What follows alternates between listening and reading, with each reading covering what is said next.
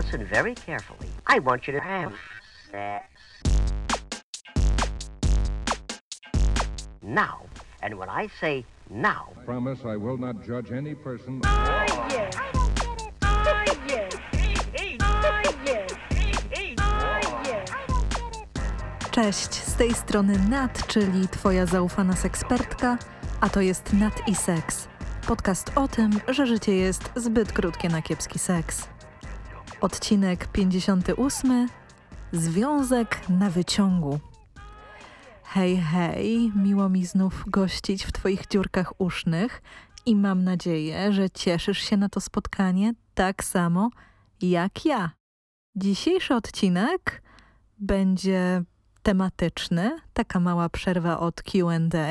Natomiast nie przejmuj się, kolejne edycje pytań i odpowiedzi są w przygotowaniu.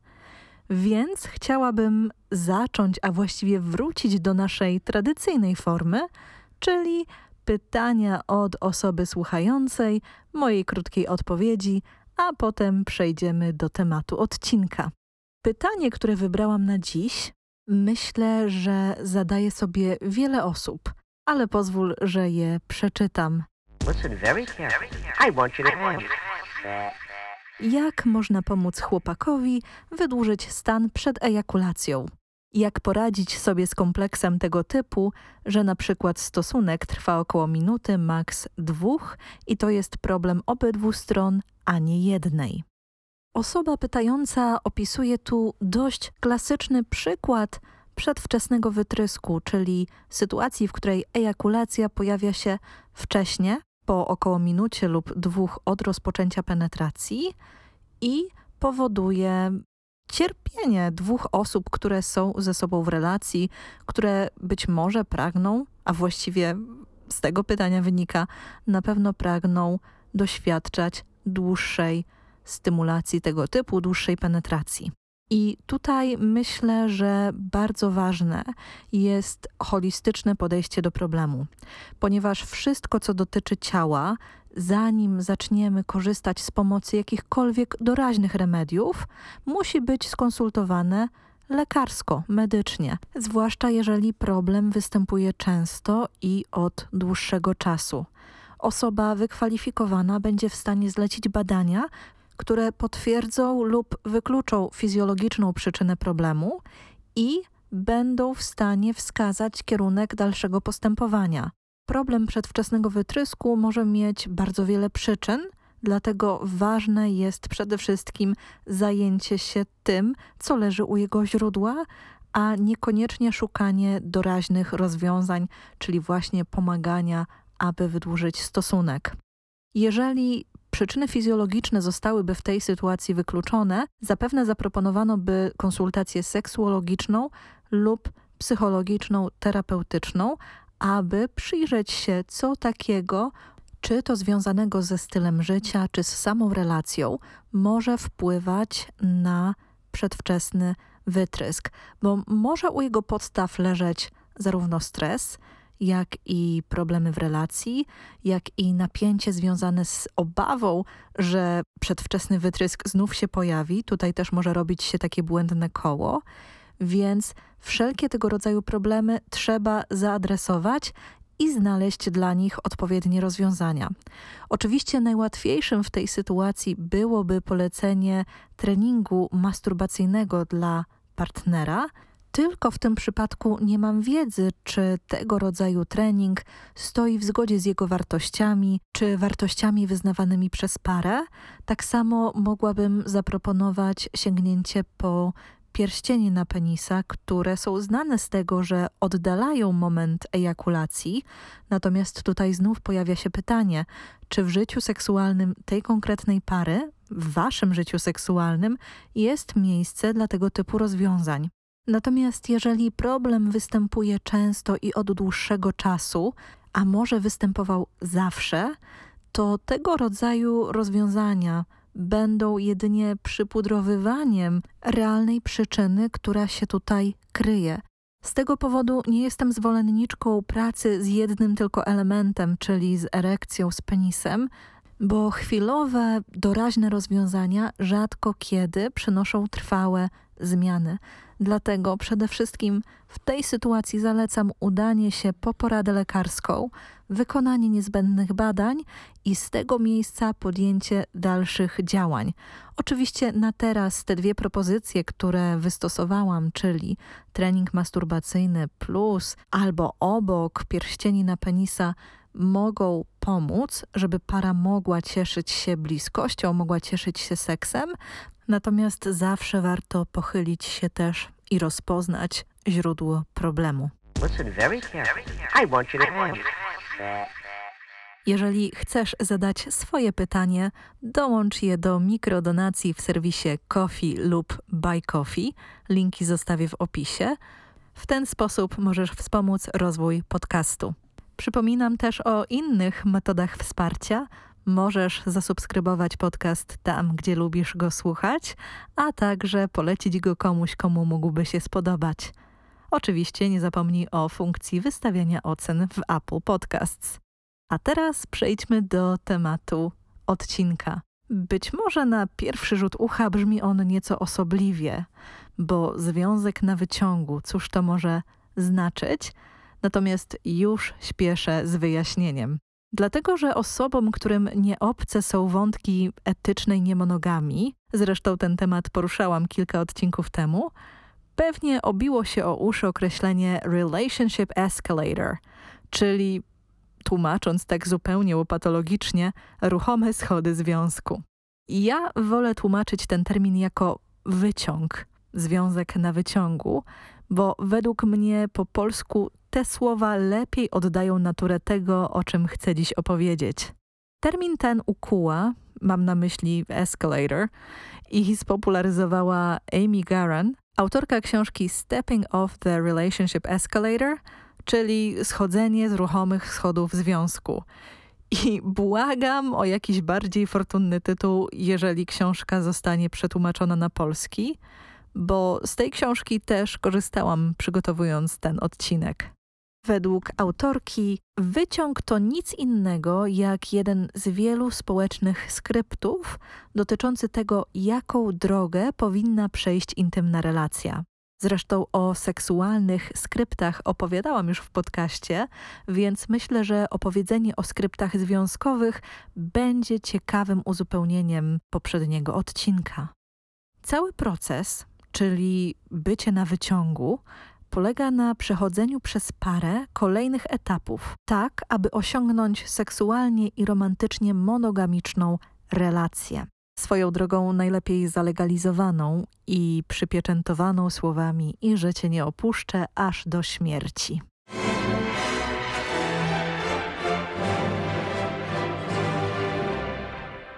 Jak zatem wygląda podróż po wyciągu związku?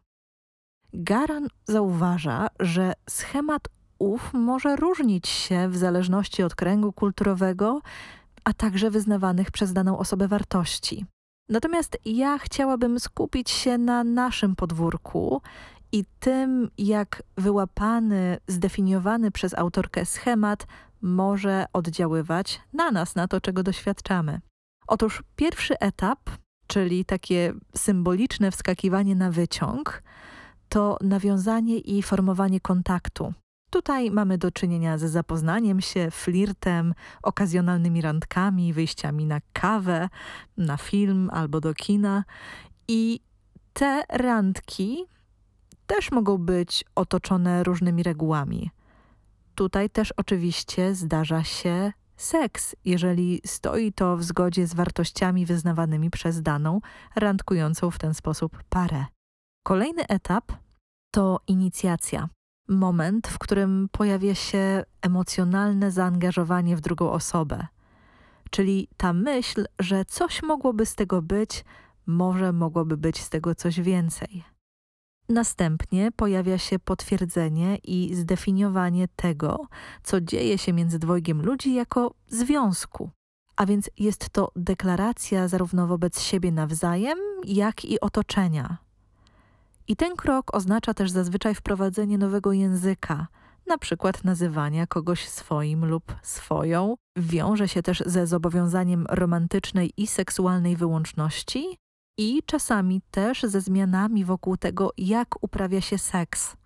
To może na przykład być zmiana formy bezpieczniejszego seksu czy antykoncepcji, może to być też kwestia pewnych urozmaiceń.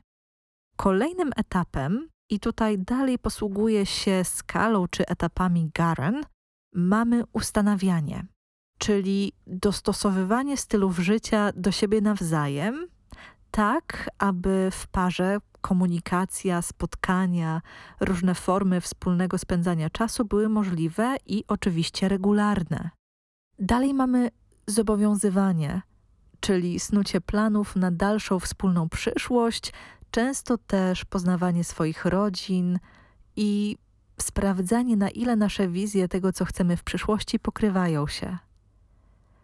Na jego kanwie, czyli dalej, następuje scalanie. Jest to decyzja na przykład o zamieszkaniu razem, o połączeniu finansów, tutaj mogą też pojawić się zaręczyny. I od razu uwaga ode mnie. Zaręczyny mogą mieć zarówno wymiar praktyczny i prowadzić do zalegalizowania związku, lub symboliczny, zwłaszcza, że nie wszyscy chcą lub mogą zawrzeć związek w świetle prawa. Dalej, na wyciągu mamy dopełnienie, czyli realną lub znów symboliczną ceremonię, która komunikuje wzajemną przynależność, po której mogą pojawić się bardziej zaawansowane zobowiązania wspólne, takie jak potomstwo. Natomiast oczywiście nie jest to warunek konieczny. I ostatnią, powiedzmy, stacją tego wyciągu jest dziedzictwo, czyli na przykład pomnażanie majątku. Tutaj może być to budowa domu, kupno mieszkania, założenie wspólnej firmy, a także wychowywanie dzieci, bo dzieci też są oczywiście tutaj dziedzictwem. I kiedy tak opowiadam o poszczególnych etapach, przyznam, że towarzyszy mi myśl, którą być może ze mną dzielisz, że po co to wszystko tak komplikować? Wymyślać jakieś nazwy, terminologię, no po co to komu? Ale nawet gdy odrzuci się poszczególne, nazwijmy to, stacje wyciągu, tak jak opisała je autorka, to nie da się ukryć, że z tą metaforą, czyli takiego wznoszenia się, jest coś na rzeczy. Bo zauważmy, że w społecznym odbiorze związek może tylko iść ku górze, po kolei odhaczając kolejne ważne etapy. Cofnięcie się do którejkolwiek ze stacji bywa odbierane jako coś niepożądanego. Może być interpretowane jako kryzys czy oznaka rychłego końca relacji. Dla przykładu, jeżeli para zdecyduje się zamieszkać razem, a potem stwierdzi, że w zasadzie bardziej służy jej mieszkanie osobno, najczęściej napotka podejrzliwość. Bo na wyciągu myślę, że to, co jest charakterystyczne, cofanie się jest niemożliwe. Tutaj zawsze wspinamy się na szczyt. Przyjrzyjmy się więc temu, co robi nam ten skrypt. Przede wszystkim, gdy nie mamy jeszcze świadomości, że można inaczej, wpływa na nasze zachowanie i oczekiwania w kontekście romantycznych relacji. I nie zrozummy się źle. Są ludzie, którzy świadomie wybierają podróż wyciągiem, bo jest to zgodne z ich wartościami i tym, jak chcą formować związki. I to jest jak najbardziej okej. Okay. Problem pojawia się wówczas, gdy wyciąg jest jedyną dostępną opcją, jedynym dostępnym wzorem funkcjonowania relacji. I Mówię, że jest to problem, dlatego że związki na wyciągu, czyli właściwie związki formowane na zasadzie wznoszenia się, widzimy wszędzie. W filmach, w serialach. Inna reprezentacja jest w mojej ocenie naprawdę rzadka. I co ciekawe, wyciąg jest na tyle obecnym skryptem, że wkrada się zarówno do relacji osób cis-hetero, jak i osób queer a co najbardziej interesujące, również do relacji poliamorycznych. Wiąże się przy tym z oczekiwaniem, że związek będzie coraz bardziej się zacieśniał, że związek będzie wkraczał na coraz wyższe poziomy. Gdy tak się nie dzieje, osoby zaangażowane w te relacje mogą czuć się niepewnie, nie wiedząc dokąd to zmierza. I właśnie to pytanie, dokąd to zmierza, jest najbardziej charakterystyczne i najbardziej symptomatyczne dla bycia na wyciągu lub pragnienia znalezienia się na wyciągu. Czasem jest też formą zmuszenia drugiej osoby do zadeklarowania, że chce z nami jechać tym wyciągiem. I oczywiście rozumiem funkcję tak postawionego pytania. Służy ono zlikwidowaniu niepewności i lęku związanych z relacją i intencjami drugiego człowieka. Ale jest jedno ale. Gdyby kultura nie wykształciła skryptu, według którego wyciąg i zaliczanie poszczególnych etapów jest oznaką zdrowego, zaangażowanego i poważnego związku, to pytanie, dokąd to zmierza, nie miałoby najmniejszego sensu. Ważniejsze byłoby wówczas coś zupełnie innego. Ale od razu sprostuję. Nie oznacza to bynajmniej, że wyciąg jako taki jest zły. Podkreślę raz jeszcze. Dla wielu ludzi jest to fajna i komfortowa przestrzeń. Jest to przestrzeń, w której czują się najszczęśliwsi. Natomiast ze swojej pracy i przy okazji życiowych doświadczeń wiem jedno. Nie ma jednego uniwersalnego scenariusza na bycie w związku. Wyciąg to tylko jedna z opcji. Jedna z opcji obok bardzo wielu innych stylów, w których danym osobom może funkcjonować się lepiej. Problem pojawia się, gdy w kulturze, gdy w naszych wzorcach obowiązuje tylko jeden schemat. Zauważ, że wzór wyciągu opiera się na seksualnej i romantycznej wyłączności między dwiema osobami, co już wyklucza z dyskursu osoby w związkach otwartych lub tworzących polikuły.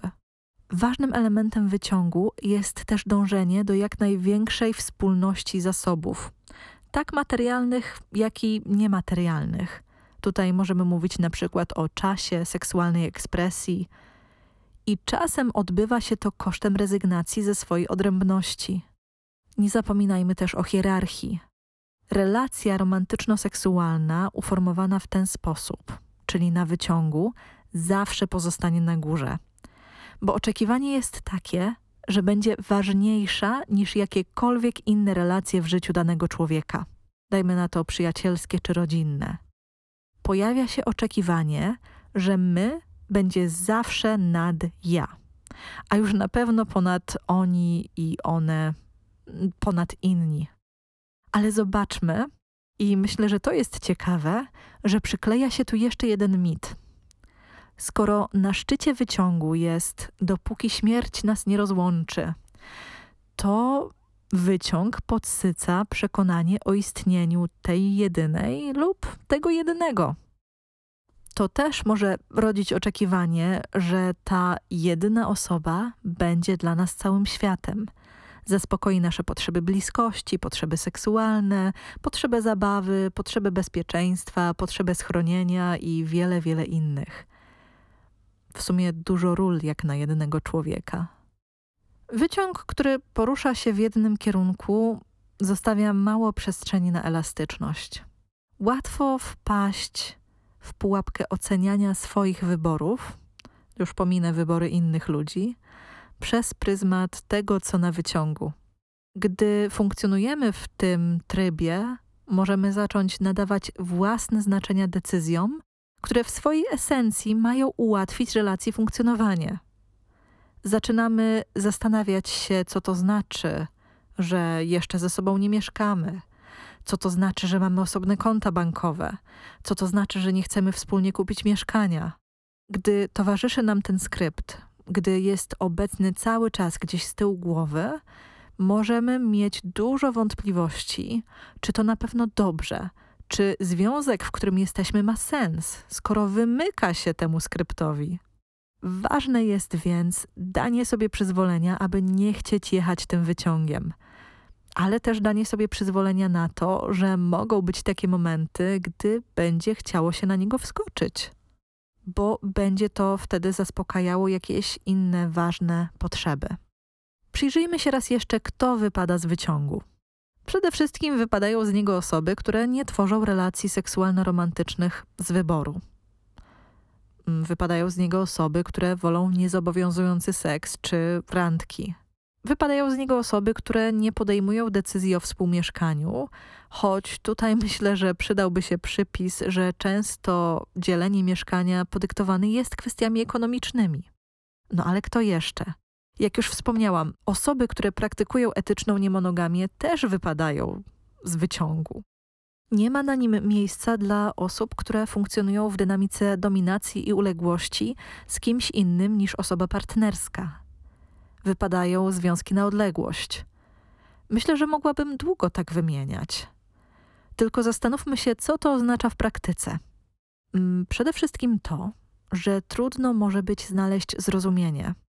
Nie tylko w najbliższym otoczeniu, ale też na przykład w procesach pomocowych.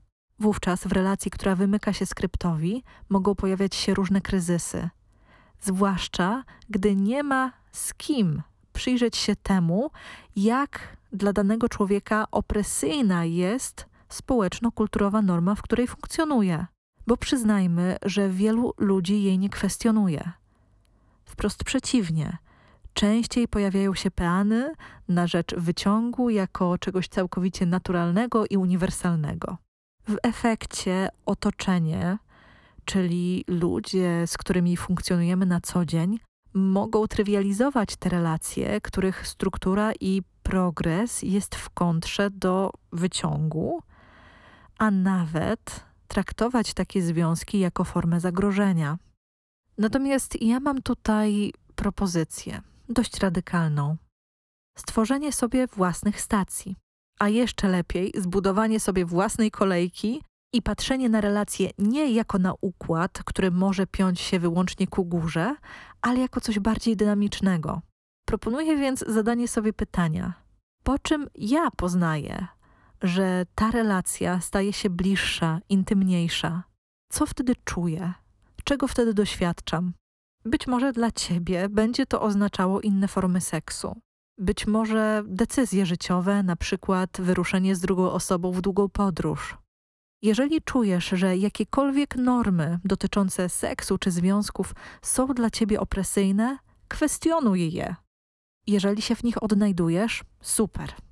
Natomiast miej świadomość intersekcji i wpływu danego skryptu na życie społeczne, a przede wszystkim, co bywa największym wyzwaniem, towarzyszących mu przywilejów.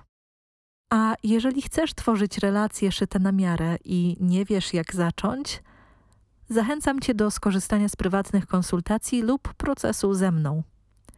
Podczas sesji możemy wspólnie przyjrzeć się temu, co jest dla Ciebie ważne, określić Twoje potrzeby, doprecyzować pragnienia, a także znaleźć wykonywalne rozwiązania. Skontaktuj się ze mną lub zarezerwuj spotkanie, korzystając z linku, który zostawię w opisie. I to by było na tyle.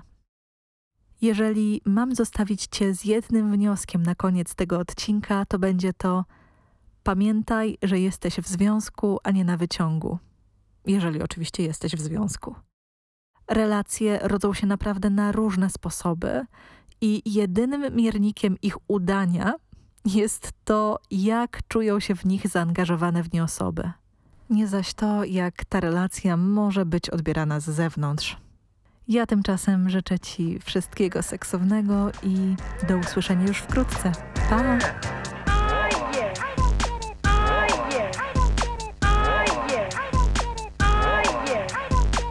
So, it's very important and very fun also to.